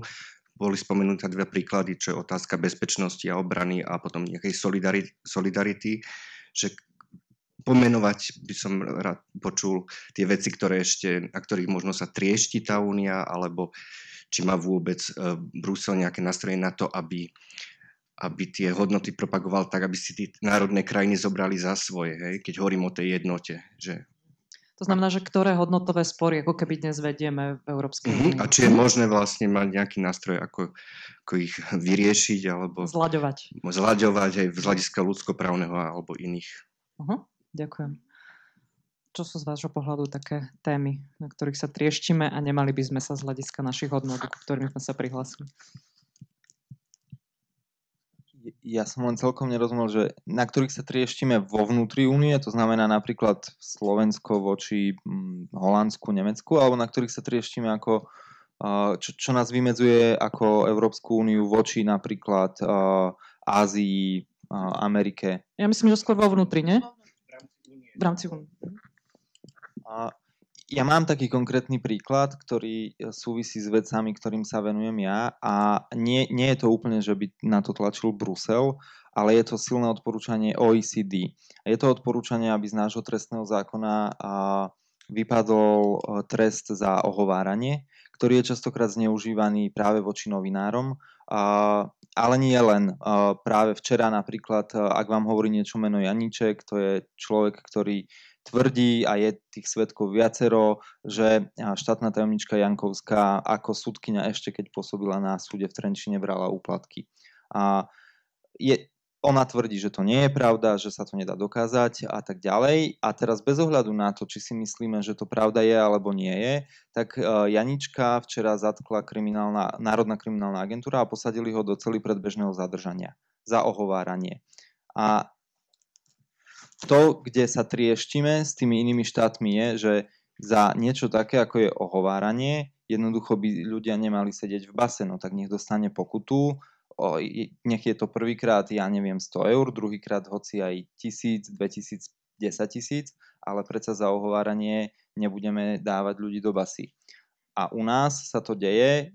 Prípad s Janičkom je špecifický, ale druhý taký, ktorý sa ma dotýka aj osobne, lebo je to človek, s ktorým som pracoval a ho poznám, je novinár Lukáš Milan, ktorý dostal 3- alebo 4-ročný trest, momentálne neviem, za článok, ktorý popisoval praktiky Pavla Pašku na východe v oblasti zdravotníctva. A jednoducho toto je dlhodobo zneužívaný paragraf trestného zákona,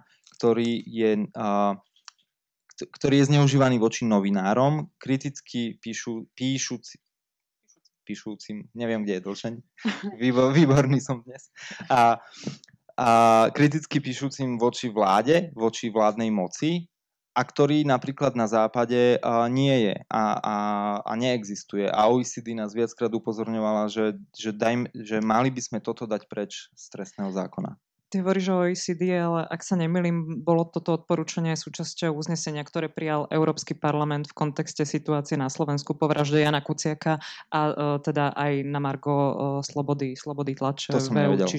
Čiže je to niečo, čo sa reflektuje v širšom európskom kontexte, to na doplnenie. Nech sa páči. Keď sa hovorí o rozporoch vo vnútri Európskej únie, tak sa spomínajú také dva veľké.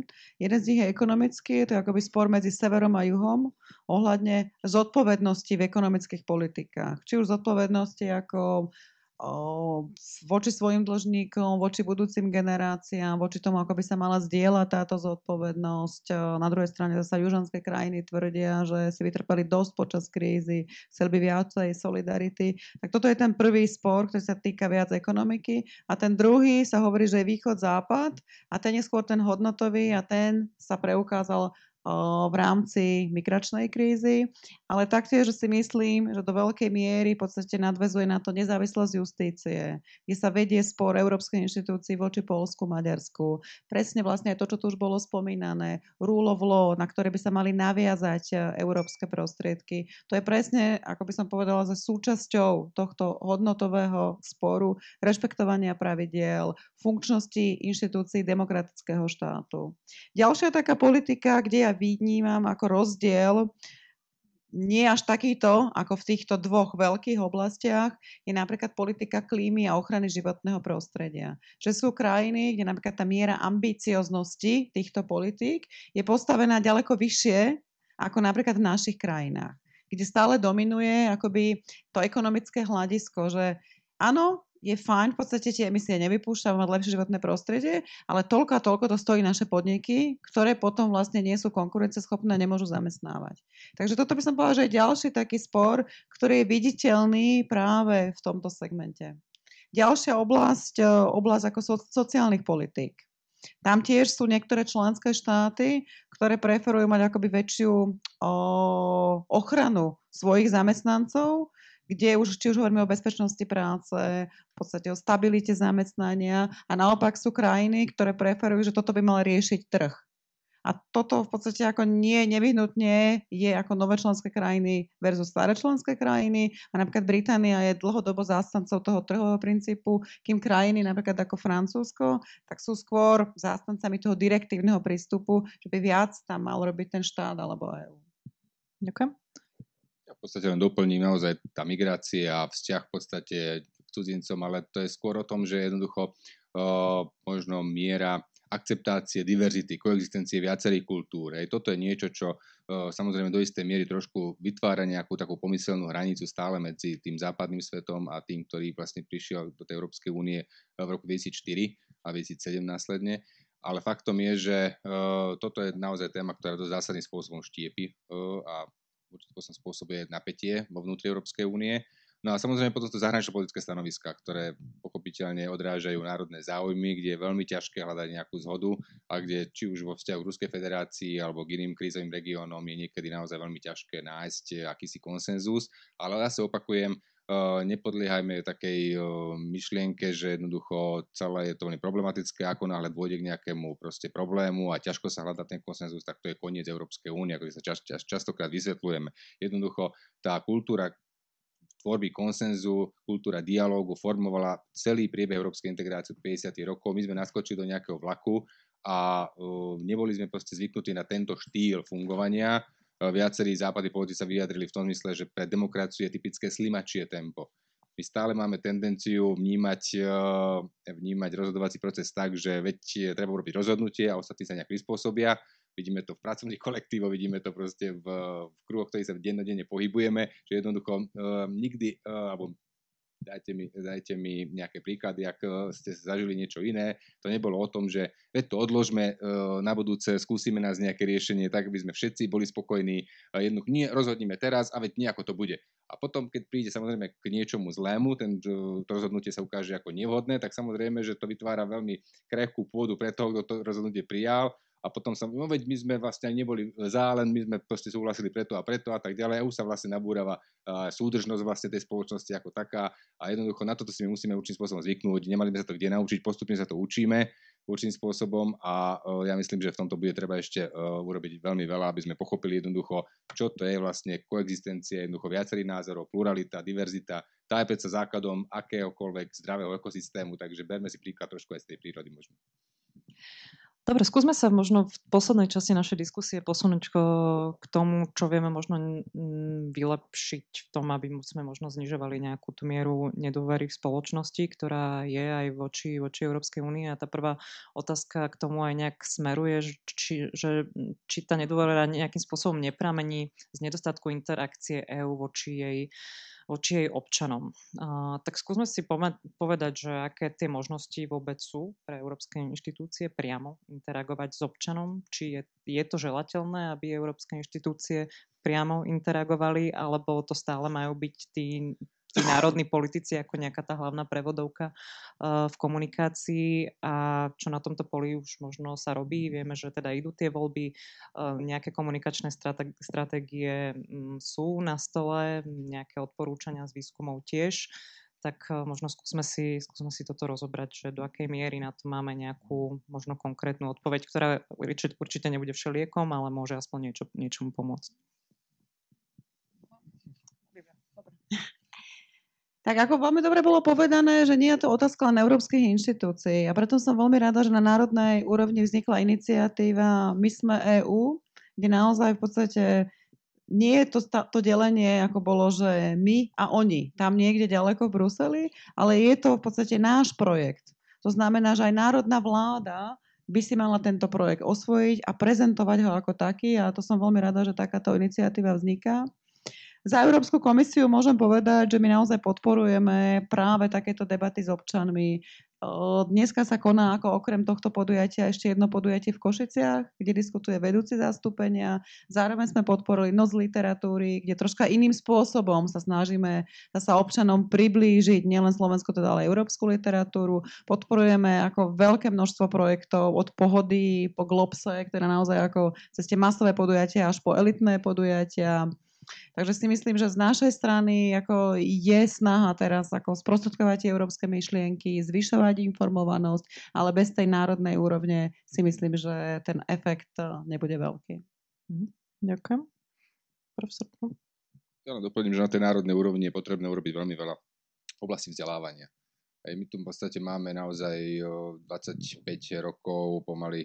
Budeme oslavať už 30 rokov v podstate od novembrovej revolúcie a fakticky, keď sa pozriete na naše osnovy, ako sa vlastne vyučuje problematika Európskej únie, NATO a tak ďalej, tak v podstate tam nájdete, neviem, či nájdete vôbec nejakú zmienku.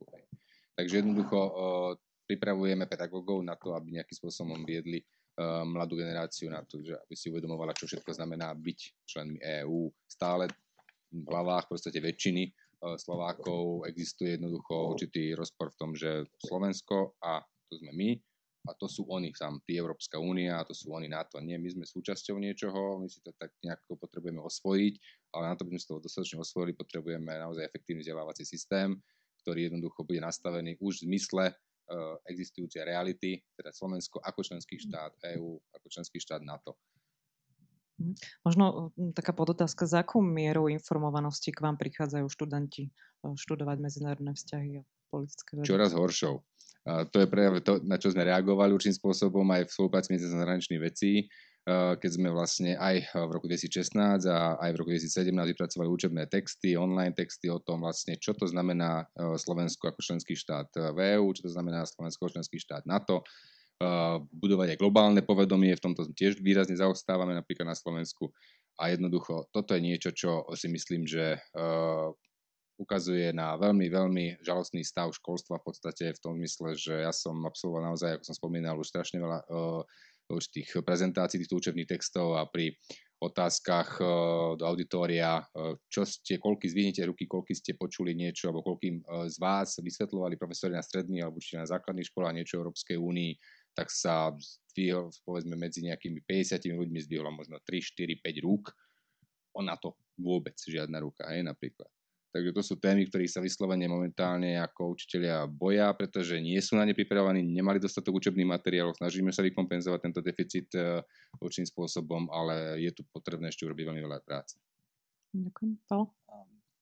Tá debata s úrovňou vzdelávania na európske témy na stredných školách by mohla trvať do polnoci a aj tak by sme asi všetko nepovedali. A je tam veľa problémov, ja len doplním, že jeden z nich je častokrát aj politizácia týchto tém a mnoho učiteľov sa bojí vôbec diskutovať alebo otvárať tie témy, lebo všetko, čo sa týka vývoja skoršieho alebo mladšieho než druhá svetová vojna, sa už považuje za aktuálne politické dianie a tam sa riaditelia zase boja, či to nebude citlivo vnímané na kraji, pretože kraje sú zriaďovateľmi stredných škôl a tam boli rôzne tlaky v minulosti, to tiež ako máme pokryté v našom výskume, ktorý máte na zastúpení. Ale to, čo som chcel iné povedať, je, že niekedy skúšam tak študentom povedať, že skúste, lebo mnoho ľudí si EU predstavuje buď ako spasiteľa, alebo ako možno nejakú vznikajúcu federáciu s ďalšou úrovňou politiky nad tou národnou. A ja hovorím, že skúsme si tú EU niekedy predstaviť ako nástroj. Ako nástroj, ktorý môžeme chytiť a na niečo použiť. A žiadny nástroj predsa nerobí sám od seba. Sme tu v záhrade, tak ja neviem, predstavme si motiku alebo rýl. No, žiadna motika nekope sama, ale môžeme s ňou robiť rôzne veci. Keď ju využívame zle, tak s ňou môžeme robiť veľa zloby a keď ju vieme využiť dobre, tak vieme akože vie to priniesť ovocie alebo zeleninu v záhrade. No a tá EU má tiež viacero takých nástrojov. Máme Erasmus, nielen pre študentov vysokých škôl, čo je asi taký typický obraz, ale je tu Erasmus pre študentov stredných škôl. A nielen výmenné pobyty cez prázdniny, ale napríklad odborné školy, učilištia môžu využívať tieto programy na to, aby posielali svojich žiakov do podnikov. A stretol som sa s tým v Liptovskom Mikuláši, že Stredná odborná škola strojnícka posiela pravidelne študentov do závodu vo Francúzsku, kde vidia najmodernejšie technológie, ktoré na Slovensku ani nie sú. A takto sa naučia robiť so strojmi priamo vo fabrike a nie len na obrázku v učebnici. Máme podobné programy pre podnikateľov, ktorí môžu vycestovať a naučiť sa od nejakých iných podnikateľov úspešných v Holandsku, Nemecku, kdekoľvek, ako sa to robí. A týchto nástrojov je veľa v životnom prostredí, v infraštruktúre a preto hovorím, že niekedy sa skúsme pozrieť na to, že čo nám ten nástroj ponúka, či ho naozaj využívame tak, ako by sme mohli alebo mali a či niekedy sa iba nevyhovárame na to, že ten nástroj nerobí nič sám od seba. A či to nie je naša chyba, že čakáme, že nejaký nástroj bude robiť sám. Ďakujem. Prišla veľmi taká milá otázka. EU je moloch, má chyby, ale mám ju rád. Existuje nejaký efektívny spôsob, ako ja, človek z Banskej Bystrice, sa môžem vyjadriť k jej fungovaniu? Taká tá moja otázka by bola tiež, či musíme mať EU radi na to, aby sme jej dôverovali, alebo mysleli si, že je užitočná. A ako teda človek z Banskej Bystrice alebo odkiaľkoľvek na Slovensku sa môže vyjadriť k jej fungovaniu. Ak sa nemýlim, Európska komisia má práve otvorenú veľmi... Áno, máme otvorenú teraz online konzultáciu práve k budúcnosti európskeho projektu. Je tam 12 otázok, presne týkajúcich sa, aby som povedala, takých bežných starostí človeka, teraz z Banskej Bystrice alebo aj z iných častí EÚ, tak veľmi odporúčam ako pre tých, čo majú záujem sa k tomu vyjadriť, aby si to vyhľadali a poslali nám svoje pripomienky k tomu. Táto online konzultácia bola robená aj veľmi inovatívnym spôsobom, že sme mali asi 100 ľudí z rôznych prostredí a z rôznych geografických častí EÚ, ktorí vytvárali tieto otázky. Takže nie je to dielo eurokrata, ale bolo to naozaj robené takým participatívnym spôsobom. Ďalšou možnosťou je v podstate participovať na špecifických iniciatívach. Európska komisia predtým, ako pripravuje nejakú legislatívu, tak vždy k tomu spúšťa online konzultáciu. Takže pokiaľ máte záujem nejakú konkrétnu oblasť, napríklad, ja neviem, klimatické politiky, tak je možné sa vlastne ako v rámci týchto individuálnych online konzultácií už priamo k legislatívnym nástrojom alebo ku konkrétnym politikám vyjadriť. Potom je možnosť, vlastne, ale tam už treba byť ako vo väčšom množstve, nie len jeden človek, viac menej sa spojiť a dá sa vytvoriť taká žiadosť občanov, ktorou sa potom zapodieva Európska komisia, takzvaná petícia, a tam týchto petícií bolo už niekoľko úspešných. Ja by som len doplnil, môžete ísť voliť budúci rok do Európskeho parlamentu. Aj to je prejavenie názoru. Peter Terem, nejaké tipy? Ja v podstate by som chcel možno sa opýtať, že či je dôležité mať Európsku úniu rád, hej, na to, aby sme vlastne sa nejakým spôsobom mohli ako aktívne podieľať na jej fungovaní. Viete, my sme tu dnes veľa povedali v prospech európskej integrácie a tak ďalej, ale faktom je, že Európania majú samozrejme veľmi veľa vecí, čo ich spája, ale veľmi veľa vecí, čo ich rozdeľuje. Každá časť Európy má úplne vlastne veľmi pestrú históriu, hej, aj v podstate mnohokrát veľmi odlišnú históriu. Hovoríme rôznymi jazykmi, v podstate vyznávame rozmanité sociálne hodnoty, hej, porovnajte sever s západom, juhom alebo s strednou Európou.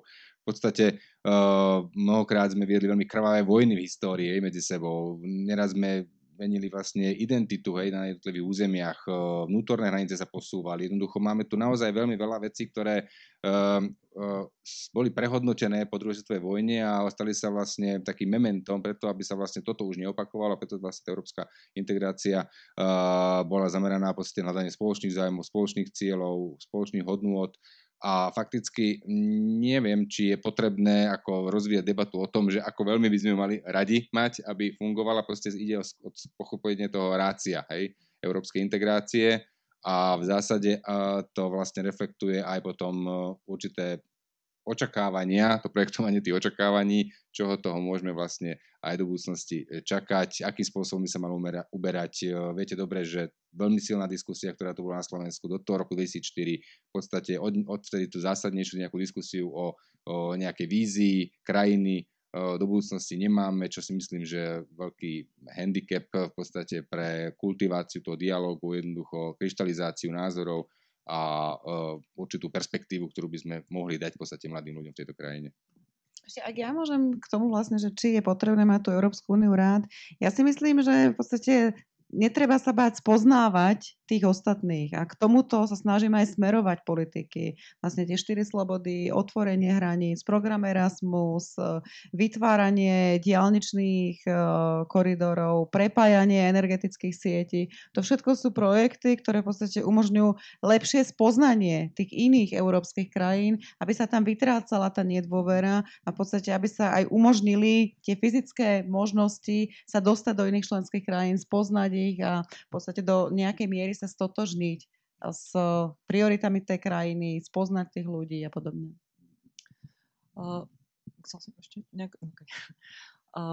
Je to otázka, alebo to je skôr konštatácia, že nedôvera euroskepticizmus pramení hlavne z nepochopenia EÚ. Môžeme to možno nejak rozšíriť o problém dezinformácií.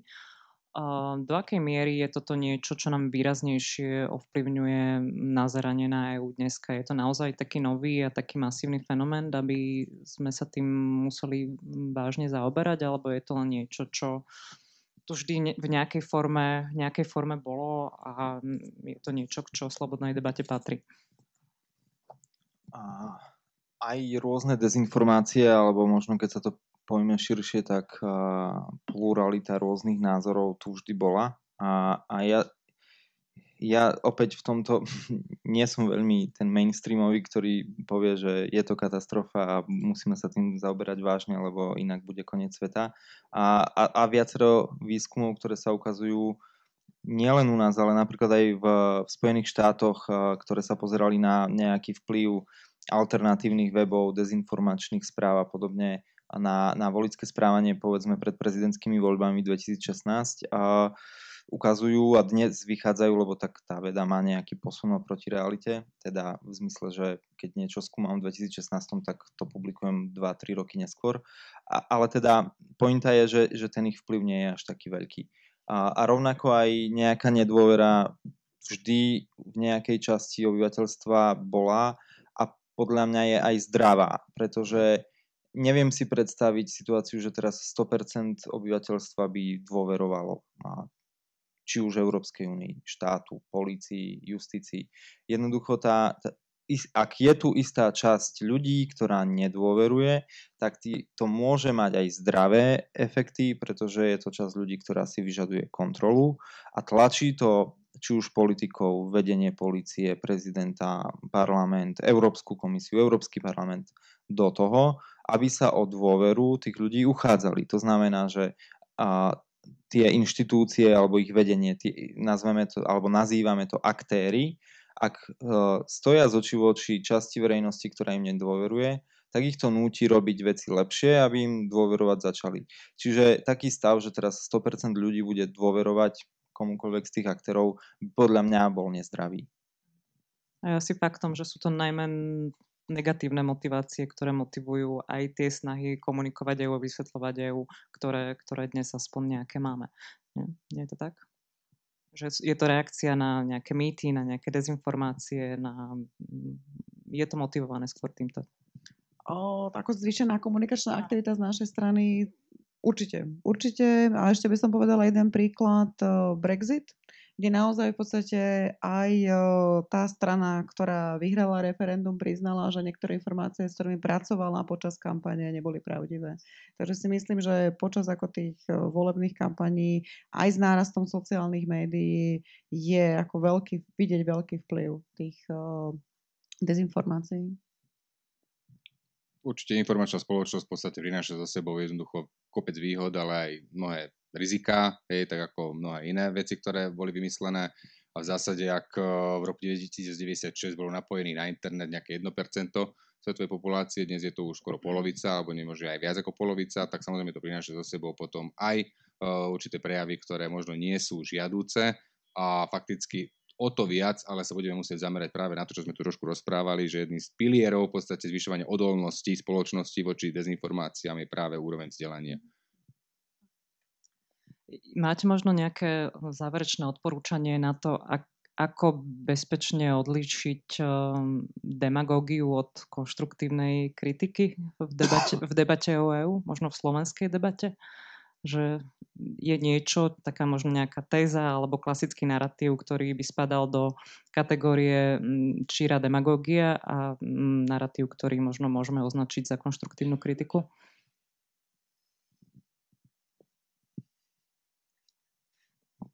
Musím začať ja. To je veľmi zákerná otázka, pretože na akúkoľvek odpoveď sa dá namietať, že kadrujeme alebo neviem čo. A ja môžem akurát povedať, že ako to robím ja.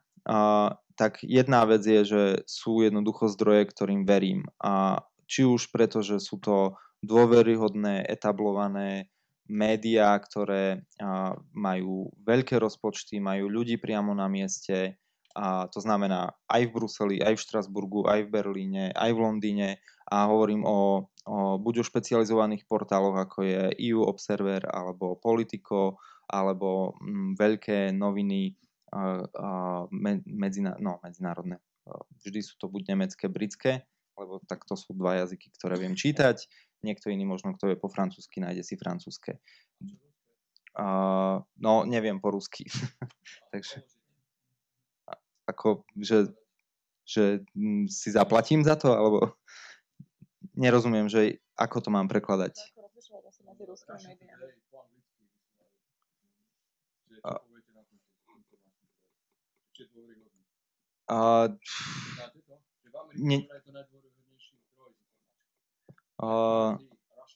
Poznám tú značku, ale nečítam to, takže...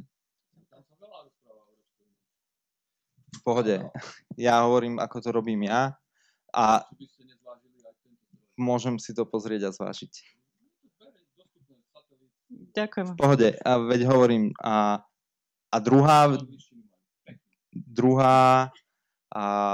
druhá praktika alebo druhý spôsob, ako to robím ja, je, že... Ale to si samozrejme vyžaduje čas a ja chápem, že nie každý ho má, nie každý sa zaoberá čítaním novín alebo vôbec sledovaním médií profesionálne alebo kvôli práci, je, že ak tam cítim veľmi jednostranný pohľad bez vôbec len teoretického zvažovania druhej strany, tak je to taká kontrolka, že niečo nie je v poriadku. Lebo aj keď je to veľmi proeurópske alebo veľmi protieurópske, tak je to taká kontrolka, že prečo ten zdroj sa vôbec nezaoberá tou druhou stranou. Pretože aj študentom vždy hovorím, že keď majú názor za niečo alebo aj proti niečomu a píšu napríklad esej, tak aj keď nemajú živého oponenta priamo tam, alebo ja neviem, na intráku, keď to píšu, tak v mysli vždy musia myslieť na protiargumenty. A toto musí podľa mňa robiť aj novinár, že aj keď nemá priamo toho oponenta, politika, kritika, kohokoľvek v redakcii, keď píše článok, tak vo svojej mysli musí myslieť na to, že čo by na to povedal niekto iný, druhá strana a nejakým spôsobom sa tým vysporiadať. A tie bežné spôsoby žurnalistické sú, že sa osloví priamo ten aktér, ktorý by tie záujmy mohol zastávať, či už je to politik, politická strana, člen medzinárodnej organizácie alebo nejaký komentátor iný, expert, jednoducho sú na to spôsoby. Ak ja vidím článok, kde toto chýba, tak to je taká tá kontrolka, že dať si pozor. To je asi to, čo môžem ja povedať. Ďakujem. Ja by som povedala vlastne, tak ako spomenala aj pán Baboš, overené zdroje a potom konfrontácia. To znamená, že ako náhle máte informáciu z Russia Today, pozrieť sa v podstate na nejaké iné médium, že či je to prezentované takým istým spôsobom, alebo či sú tam v podstate práve uvádzané tie protiargumenty. Výborné. Ďakujem vám pekne. Nech sa páči. Jednoduché odpovede ako na toto v podstate nie sú. Naozaj tu dnes vznikajú veľké týmy, komisie, ktoré sa idú venovať povedzme na najbližšie obdobie týmto výzvam, ktoré súvisia s nárastom hrozby dezinformácie a tým určitému podkopávaniu liberálnych demokracií v Európe a v Severnej Amerike. A v podstate... Ak som hovoril o tom, že vzdelávanie je jedným z pilierov zvyšovania odolnosti, tak určite nie je jediný, absolútny a proste nebude fungovať len sám o sebe. Jednoducho aj vzdelaní ľudia podliehajú manipuláciám, dezinformáciám a tak ďalej. Čo je možno ešte dôležitejšie, to je vlastne tá hodnotová kotva, hej, ukotvenosť, integrita osobnosti ako taká, ktorá jednoducho nepripustí akékoľvek spochybnenie proste toho, že proste to, čo ja považujem za dôležité, je jednoducho maximálna sloboda pre jednotlivca, demokracia, právny štát, proste rovnosť príležitostí a tak ďalej a tak ďalej. Jednoducho, ak takto rozmýšľam a prirodzene sa snažím o to, že civilizácia ľudstva má smerovať proste k tomu, aby ľudia mohli slobodnejšie dýchať, slobodnejšie sa prejavovať, byť sami sebou v čo najväčších, najväčšom počte situácií a tak ďalej. A štát by tu mal byť na to, vytváral podmienky na to, aby sa každý mohol realizovať tak, ako chce, vychovávať deti, ako chce. A v podstate žiť samozrejme v rámci ústavnosti, v rámci pravidiel, ktoré samozrejme garantujú práve tú slobodu a demokraciu jednoducho pre každého jedného, tak v podstate toto je niečo, čo určitým spôsobom nám ukazujú hlavne povedzme Fíni, Švédi a ďalší, ktorí týmto smerom postupujú a tam v podstate naozaj aj ten dosah povedzme rôznych dezinformačných kampaní tak je minimálny na spoločnosť. Ďakujem vám pekne, vyčerpali sme čas na dnešnú diskusiu. Možno veľmi prirodzene sme skončili pri téme kritického myslenia a to, akým spôsobom sa snažíme navigovať v tom informačnom pretlaku. Ja by som ešte možno spomenula, nedostali sme sa k tomu k debate, čo je možno škoda, ale organizácia Globsec vydala takú zaujímavú publikáciu Globsec Trends 2018, majú to na stránke, je to prieskum verejnej mienky mapujúci vyšegradské 4 krajiny a sú tam veľmi zaujímavé zistenia o tom, ako sú ľudia nastavení v medzinárodnej politike. Takže určite odporúčam do pozornosti. Ešte by som možno odporúčila konkrétne dnes do pozornosti. Dnes v Banskej Bystrici, ako aj v iných mestách, prebieha noc literatúry. Myslím, že sa tu dostanete k letákom s programom, takže je to pozvánka na ďalšie kultúrne vyžitie dnes. A samozrejme vám veľmi pekne ďakujem za dnešnú účasť, za pozornosť, za otázky a verím, že pri najbližšej debate. A ďakujem všetkým hosťom. Ďakujem, pekný večer ešte.